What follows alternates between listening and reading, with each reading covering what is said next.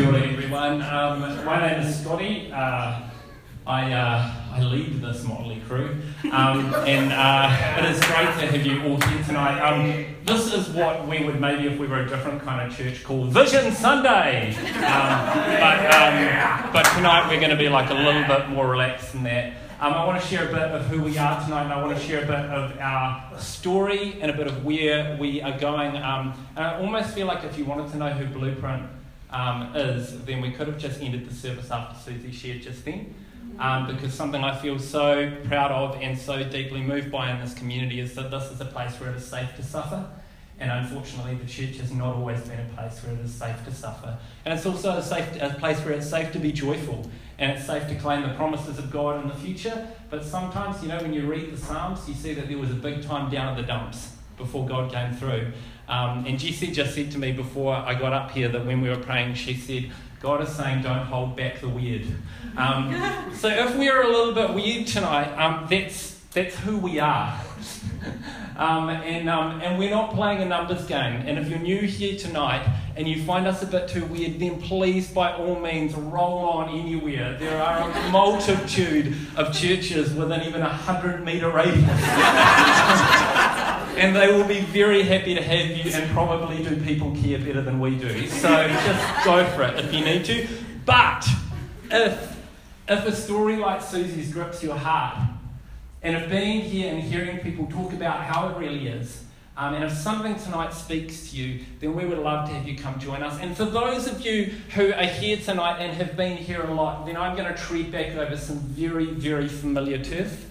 Um, but I remember a few years ago when I used to run this youth centre called Zeal, and we started this meal on a Friday night. And the idea was that this meal would mostly be us eating with some young people, but before it, we would do a little thing about faith. And we would give them the option. I'd say to them, uh, now, we're about to have a conversation about faith. If you want to step out for a couple of minutes because you feel uncomfortable, go for it. Step out and you can come back in and eat with us, that's fine. But if you want to stay, we're going to talk about Jesus. And so this thing that started originally being called the meal, um, the kids renamed the Jesus meal um, within, um, within a few weeks. And, uh, and it got to that point where every time at the start of this thing, I would say that same phrase every time. And I don't know, does Zeal still probably says something like it? Do they still say it? Like, like, we're about to talk about faith, and if you don't want to hear about it, that's fine, you can step out. And every time I'd say it, all the kids would go, ugh, like, really, we get it. And I kind of feel like for some of you guys here tonight, it may feel a little bit like that with some of the first third of this, that you'll be like, yeah, we get it. But part of being a community is knowing our story and knowing who we are. And sometimes you've got to flog that story like a dead horse until we all remember who we are. So I'm going to share a little bit of that, um, hopefully just the first part. Um, and if you want to know who Blueprint is, I was thinking, I was thinking, what are we like? And uh, I don't know if any of you guys ever played backyard cricket um, when you were younger. Any backyard cricket uh, aficionados, players? My brother was 10 years older than me, total legend. He used to spray paint creases out onto our yard as well. Um, but uh, backyard cricket, and there was always this rule whenever you were playing backyard cricket, which was six and out if it's over the fence. So don't hit it over the fence. Like, and the subtext being you're a dick if you hit it over the fence. We're all going to have to go and get the ball. The game has to stop. Don't be a loser. But there was some part inside of me, and I don't know if anyone else like is like this, that just always wanted to clear the fence. Even though I knew that I would be out at that point and I'd just have to wait sulking for like the next hour to get another bat, that I just have to, that one would come in and bang, you know, and for a moment you were Lance Cairns, you know, hitting it 10 metres of the far boundary into the Stevens yard. And I kind of feel like Blueprint is a little bit like that in the church, where everyone's like, don't do that. Don't do that. That's really annoying. Do not, just don't do that, please. No, please do not write a letter of apology to the LGBTIQA community. That's a real hassle for all of us. And we go, on ya. You know, or please, oh, do not get excited and swear in your sermons sometimes. I see a challenge here. And off it goes again. And this is kind of like, I think, a little bit of kind of who we are. But you know, the thing that would often happen is when I'd hit that ball over the fence, is, is it was always scary in the neighbour's yard. I don't know if anyone else ever felt that, but going to the neighbour's yard felt scary. Because we live in this kind of Western society where yours is yours and mine is mine, and to kind of step into their yard, like to go in without permission is like, I thought I could go to prison at five or six, right? And so you go into this yard to get the ball, and you're like kind of like slightly freaking out, but also looking at all this stuff and going, oh, there's another world over here. Like they have a greenhouse. We don't have one of those. And, and so you go over there, and I remember one day I went over to get the cricket ball, and I bumped into Brett and Grant Stevens, who were these young guys I didn't know who were a similar age. And then they came over and started playing cricket. And then that began this whole kind of community in our neighbourhood of young people who would get together and play cricket. And I feel there's something in Blueprint that we kind of sometimes lose this. And we clear the boundary and we do these things we shouldn't be doing. But what it ends up with is us being in these places of community where we draw together people who would never be together again. And I just love that about this community. I love that about us. That, you know, screw the rules. And so I want to talk today a little bit about, about who we are. And back in the day, who we were, the reputation we had in Wellington, uh, the phrase you'd often hear was Blueprint is the dirty church which I felt like secretly proud of. I, I thought that was awesome. But the reason they called us the dirty church is because week to week things were out of control. Like absolutely out of control. I remember this one service we had where, back then we used to meet where uh, the Rogue and Vagabond Bar is now. And I remember this guy walks onto the park during our service and he's like fully clad in black, like trench coat and everything.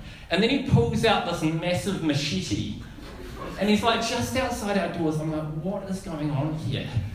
And he kind of looks at me through the glass. And I almost shat myself. And, and he starts like running this machete through the park, through the grass. I'm like, what is going on here? And then I realise this dude is carving a pentagram into the grass while he looks at me. Like carving this pentagram out. And I'm like, that, that's weird, but I don't think he's going to come over here. And then he pulls out a petrol can and he starts pouring petrol on this pentagram. I'm like, this is the weirdest thing ever. So I think we called the cops in the end because we're like, people should not roll around town with machetes and petrol cans. Um, but, um, but then we have these other weird nights. Like I remember us going to lock up one night and we just turned off all the lights and set the alarm, and then we heard this groaning coming from the bathroom. And a couple of our Zeal kids had kind of snuck in there after the service, and we sort of had to walk in there and go, This is actually a sanctuary of the Lord, sorry guys, we need to take that somewhere else. And for a while, this was kind of our week to week, and even though I think we've possibly got a little bit tidier and a little more well groomed these days, I feel like, well, we're not having sex in the bathrooms, but I feel like there is something of that rugged mongrel spirit in this place that just needs to clear the flippin' fence and who cares? Um, and so I want to invite you tonight to hear about our dirty church. And if you're a part of the dirty church, then I want to tell you where I think God is calling us to go tonight. Is that all good? Yes. Yes, cool. All right. If you need to leave, fine. I'll just berate you on the way out the doors. That's how we've done it historically around here. Go on, you fake Christians. All right, so here we go. I want to start with this key part of who we are 1 Samuel 22 1 and 2. There's a guy in the scriptures called David. David is often the man, often the loser. And David gets into the situation where God has spoken over him that he will be the king of Israel.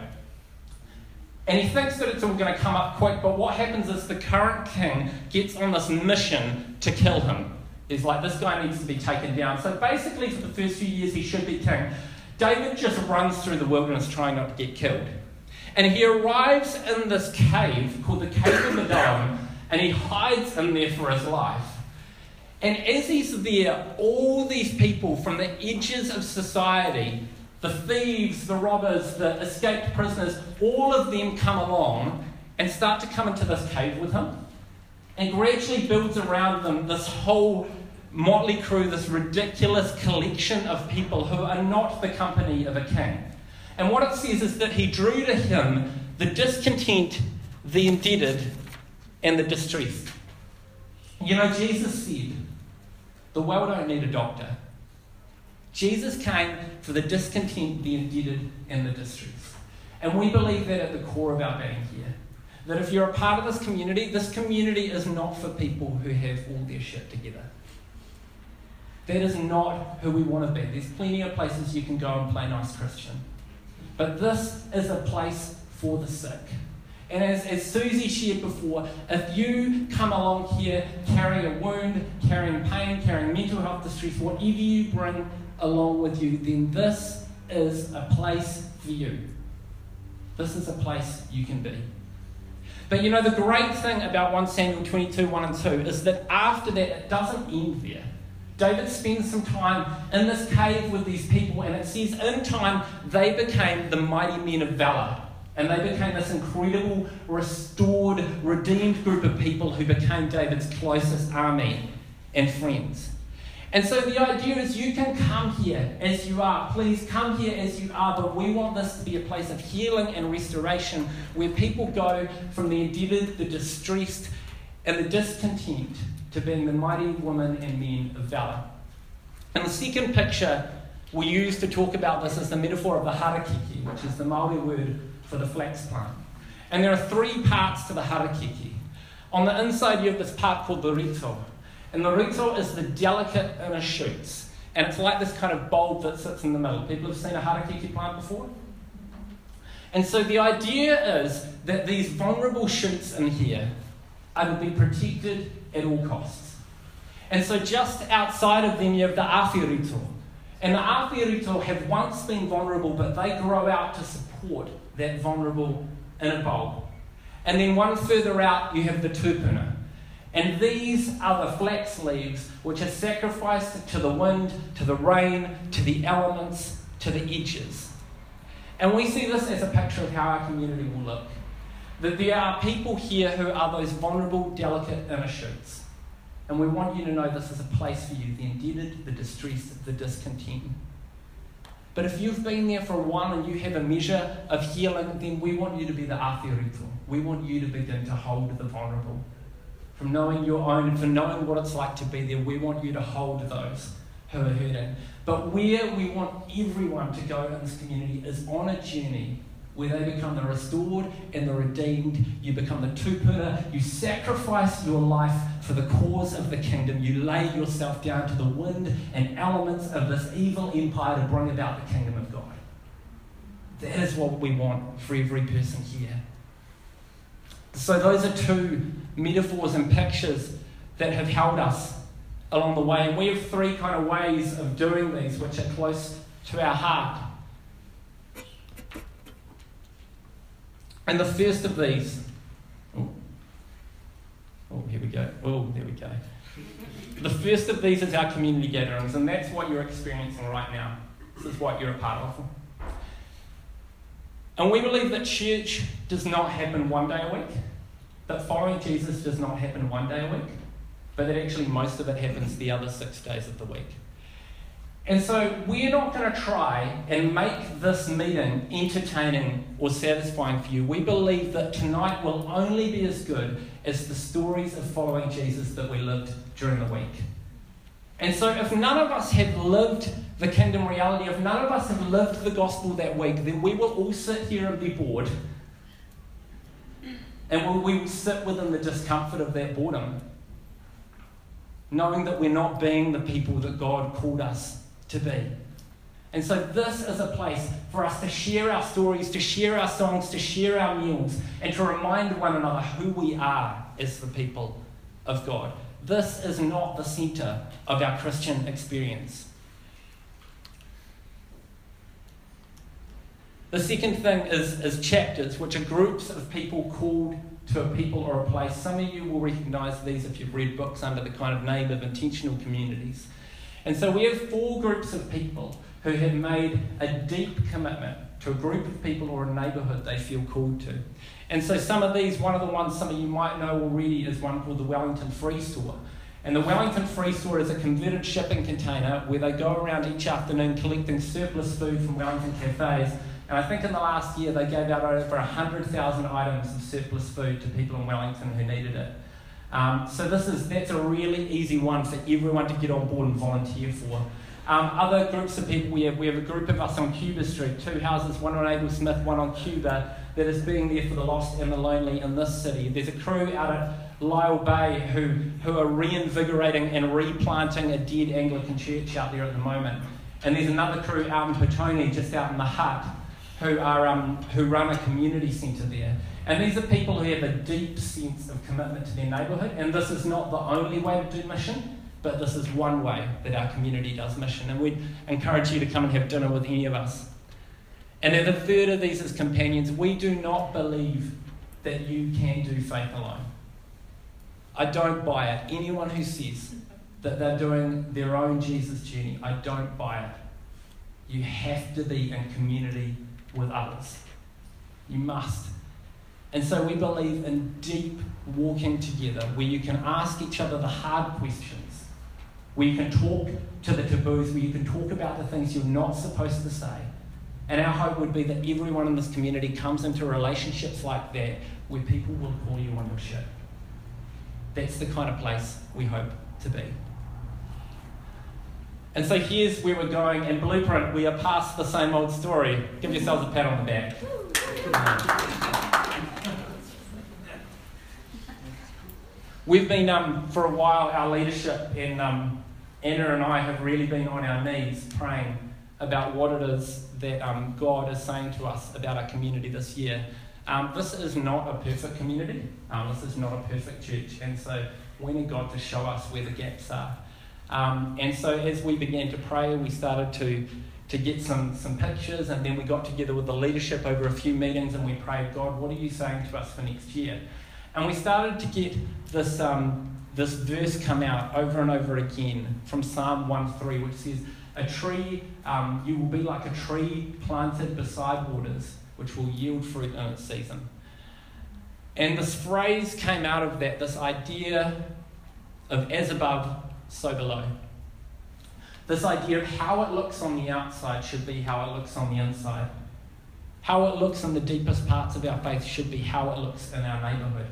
And those two things should represent each other. They should be in equilibrium with one another. And so I want to show you here's a, a picture of how this might look. Uh, might look up the top you have the canopy in Matthew 13, 31, 32 talks about this picture of the kingdom of God being like a mustard seed, this tiny thing that nobody sees that eventually grows into this massive tree, and then it says the birds of the air and animals came to shelter in its canopy or in its, in its bushes. And I think for many of us in this community, people like um, who serve at the free store or maybe in your workplaces, you have been a canopy of shelter for people who are struggling and suffering. Over and over and over again, there are people in this community who give your lives for those at the edges of society, who give your lives for those who are lonely and those who don't know love. And that is a beautiful thing, and I think our community does this incredibly at times. And then you have the roots, Psalm 1 3, again, that passage You'll be like a tree planted beside waters that yields its fruit in season. And I think this is a challenge to all of us because you tend to lean one of two ways in your faith. Some of us lean towards activism, and some of us lean, lean towards contemplation, and few of us, at least at this age, do both.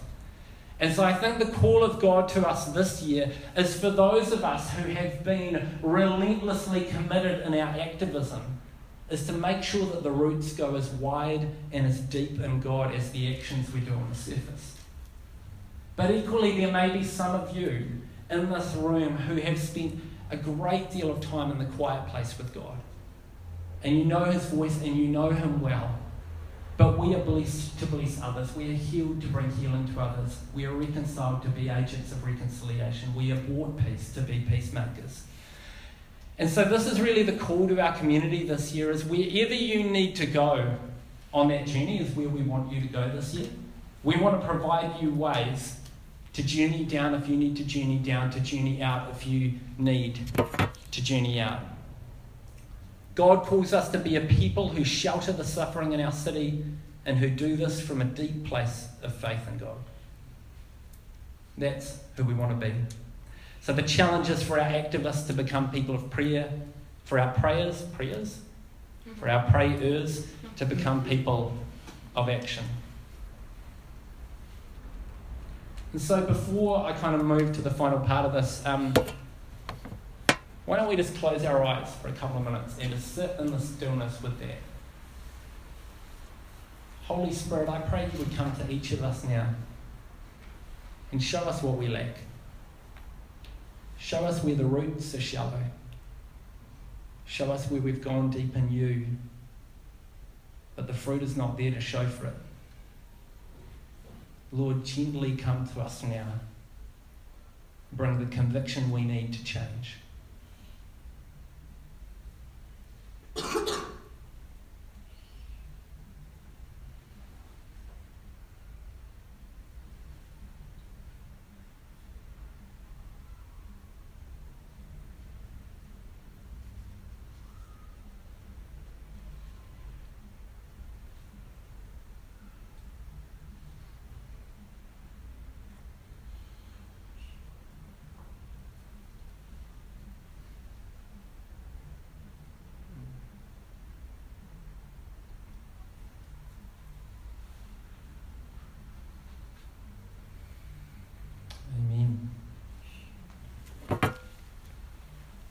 I want to move to some final stuff, which is quite practical um, to, to our community to think about.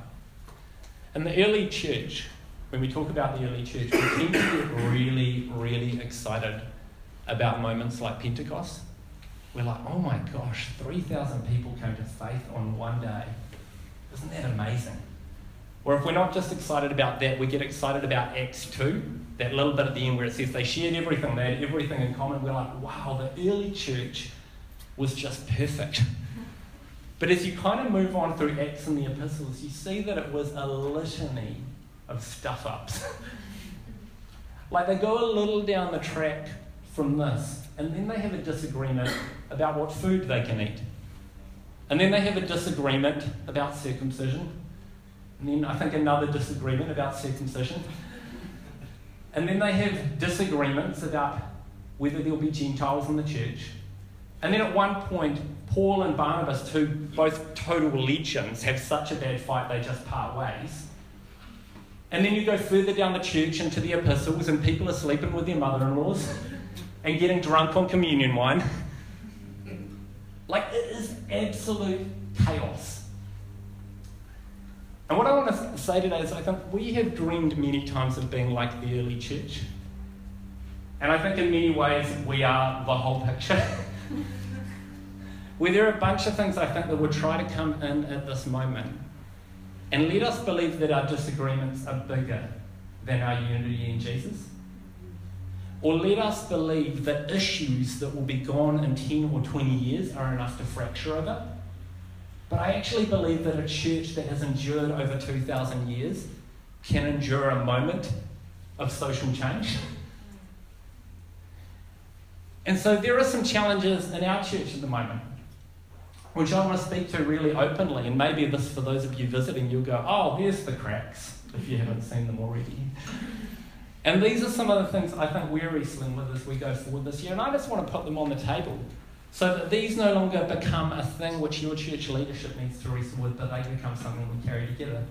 That sound cool? So the first of those, I think we're in growing pains at the moment. So a couple of years ago there were 40 of us. Now there's 100 of us.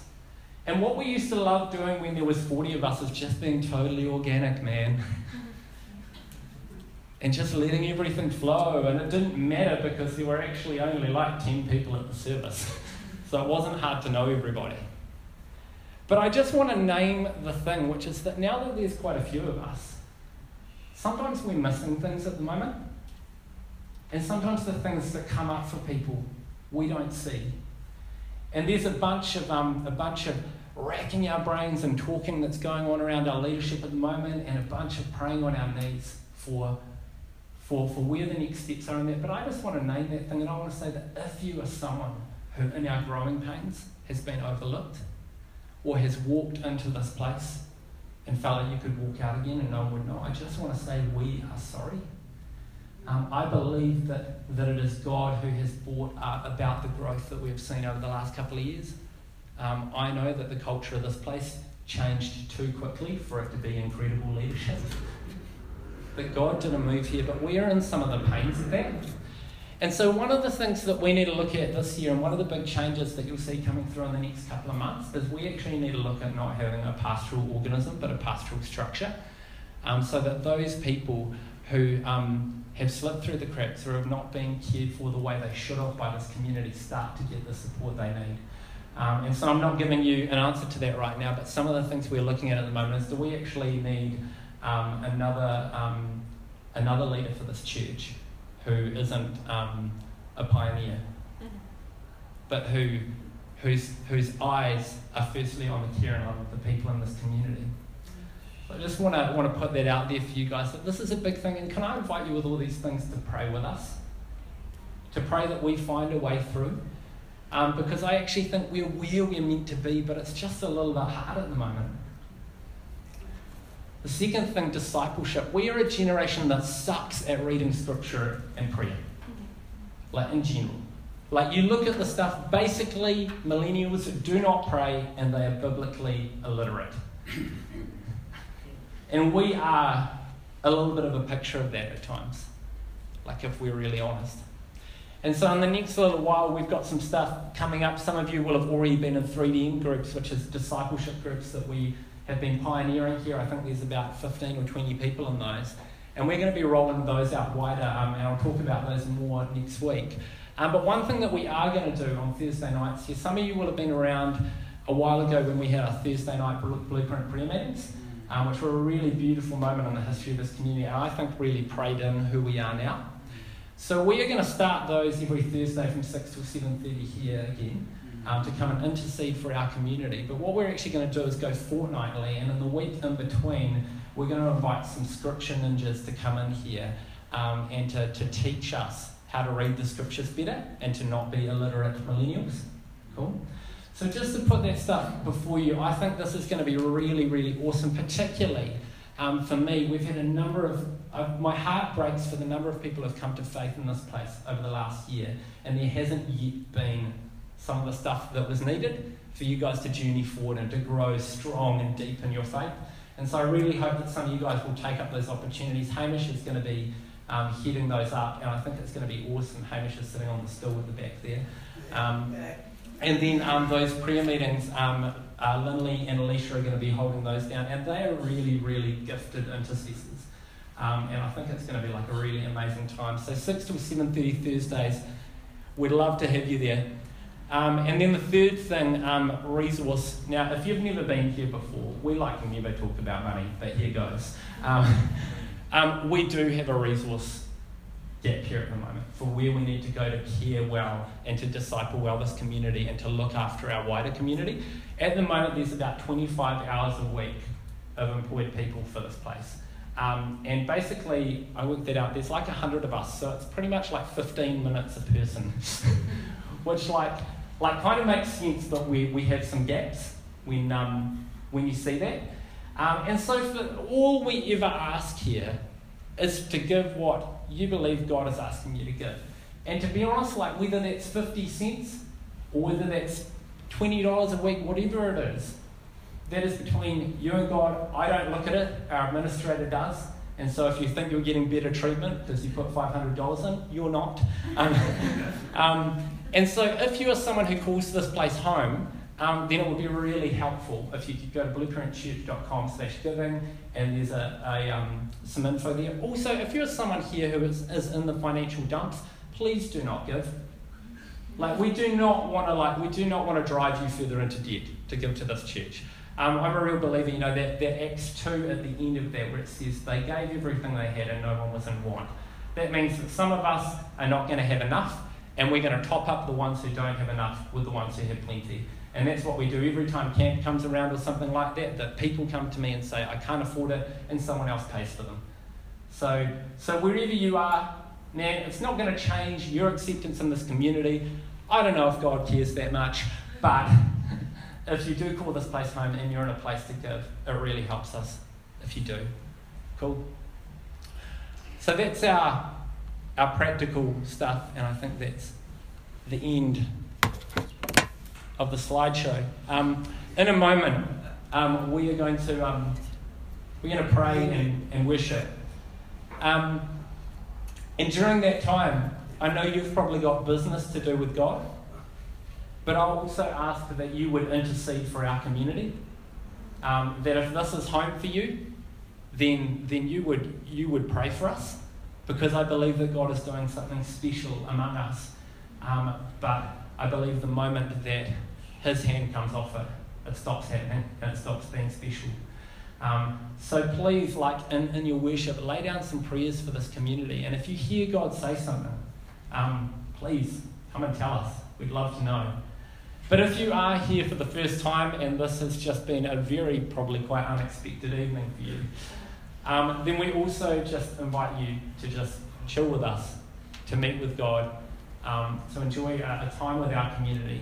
Um, if there is anyone here tonight who has not met Jesus before, or um, would like to meet closely with him, we have a little cross at the back corner there. You can go and, and kneel in front of. If you would like healing, if you would like prayer, if there's stuff going on in your life, please take a kneel over there and we will come and pray for you. Um, and then the, the final thing I would say um, is that it would be absolutely gosh darn lovely if some of you would join us for dinner tonight. Um, we head out to a little Malaysian place afterwards, um, and if you're here for the first time, um, the, uh, the rich ones will pay for the students. no, seriously, we'll show you dinner. Um, so, um, how about we close our eyes, stand, and we'll pray.